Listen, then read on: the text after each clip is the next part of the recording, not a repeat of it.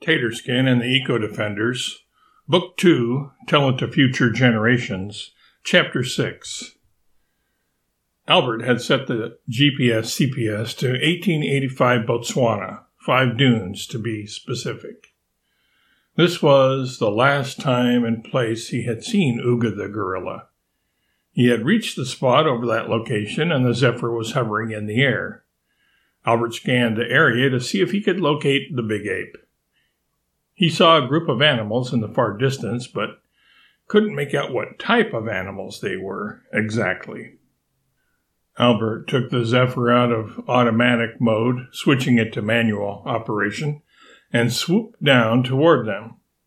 On getting near the animals, they looked up and noticed him. Then one apparently recognized him and started waving. Is that Uga? Albert was wondering to himself when a peregrine falcon caught up to him from behind, flew alongside him, matching his speed long enough for Albert to recognize that it was Falcona, who had helped us eco defenders in our campaign against King Leopold. Falcona then dove full speed at the land animals. At the last second, she pulled up and alighted on the back of Jowl's behemoth, the hippopotamus. She was hoping to startle the hippo, but it didn't work. He simply looked up at her, slowly blinked, and went back to munching his leaves. Albert landed the Zephyr in front of the group and saw that it was indeed Uga who had been waving to him. Another old friend from the King Leopold campaign, Jupitus the cheetah, came dashing up too. Albert, we didn't expect to see you again this soon, Falcona said. Albert had to switch his Doolittle to Birdian mode. It had been set to mammalian, its default setting, and have Falcona repeat her statement. For me, it's been two years, but I guess for you, it's been only a few days, right? Albert said. We returned home in 2525, but it's 2527 there now. That wasn't exactly true, though. After all, if it's 1885 in Botswana, it's 1885 in Xenia, too. Albert realized this and then said, Well, it was 2527 when I left, anyway. 642 years from now. You left 642 years from now? Jowls asked. Yes, I know it sounds strange. This time travel business can throw off your internal calendar and mess with your circadian rhythms. Cicada rhythms? questioned Uga. Is that why they make all that noise?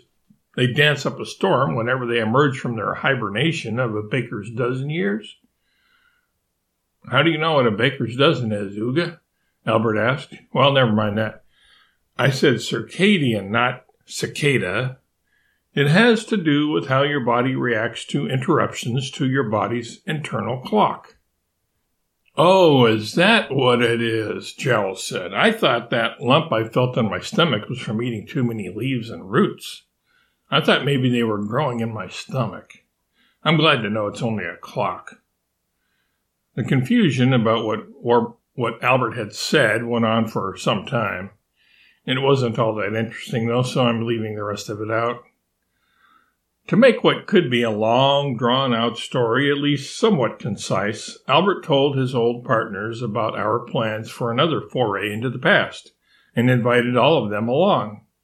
He was hoping Uga, especially, would join him due to his prehensile arms, but was overjoyed when not only Uga, but also Jowls, Jupitus, and Falcona agreed to come along.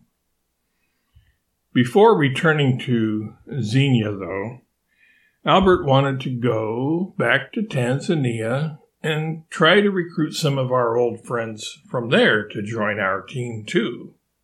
So the five of them climbed aboard the Zephyr. Albert set the GPS CPS to 2527 Tinga Tinga, Tanzania, and away they flew.